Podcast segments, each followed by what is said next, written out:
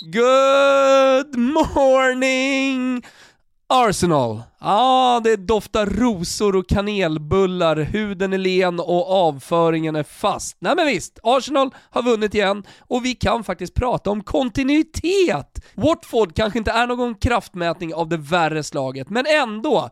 Nu har man inte förlorat sen City den 28 augusti och det finns faktiskt inte mycket att klaga på.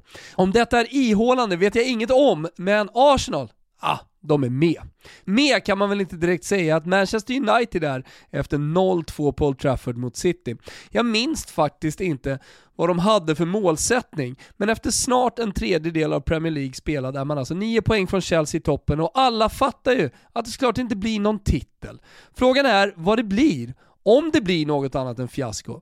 Men i utvisningsbåset finns ju inga svar, så vi lämnar och traskar vidare till Spurs. 0-0 mot Everton, men Conte ler och jag tror att alla förstår att det behövs tid. Även om vi säkert kommer få se ljusglimtar av Contes framtida Spurs innan vi sätter tänderna i julkalkonen, så ska vi nog alla räkna med att det först och eh, det är absolut tidigast, får se ett riktigt Conte-lag framåt våren. Högst troligt i augusti nästa år.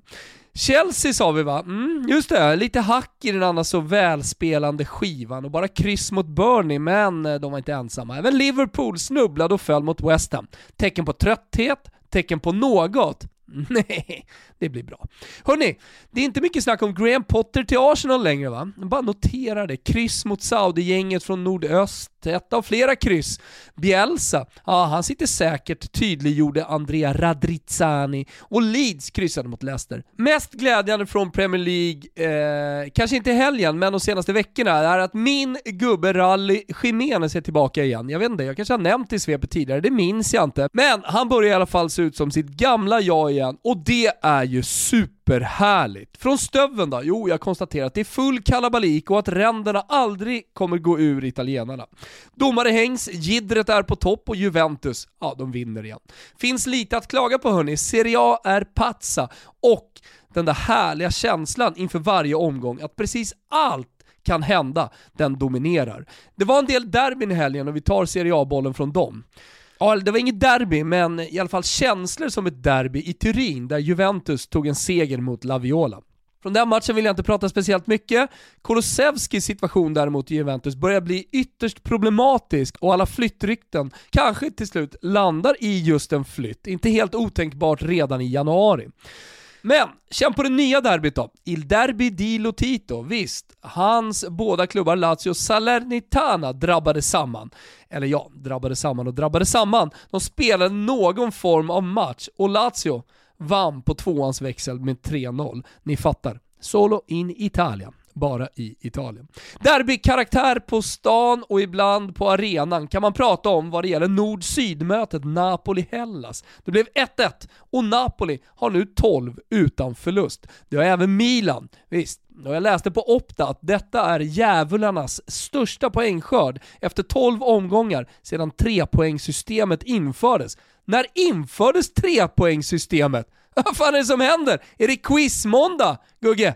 Är du med? När infördes trepoängssystemet din gamla galosch? Nåja, Spezia slog ett bedrövligt Toro som inte mäktade med ett skott på mål över 90 minuter trots alla nyckelspelare på planen. Ja, fullständigt overkligt. Och på tal om overkligt, ett framåtlutat, på pappret starkt Roma reste till Marco Polos gamla kvarter och torskade rätt ut. Har Mourinho käkat upp honungsmånen, den jävla glufsen? Nej, men det håller inte. Vad händer i Rom? Quizmåndag fortsätter tydligen. Veckans schnitzel kommer här, Kurva Sod, som ägnade hjältarna på sjukhusen sin koreografi.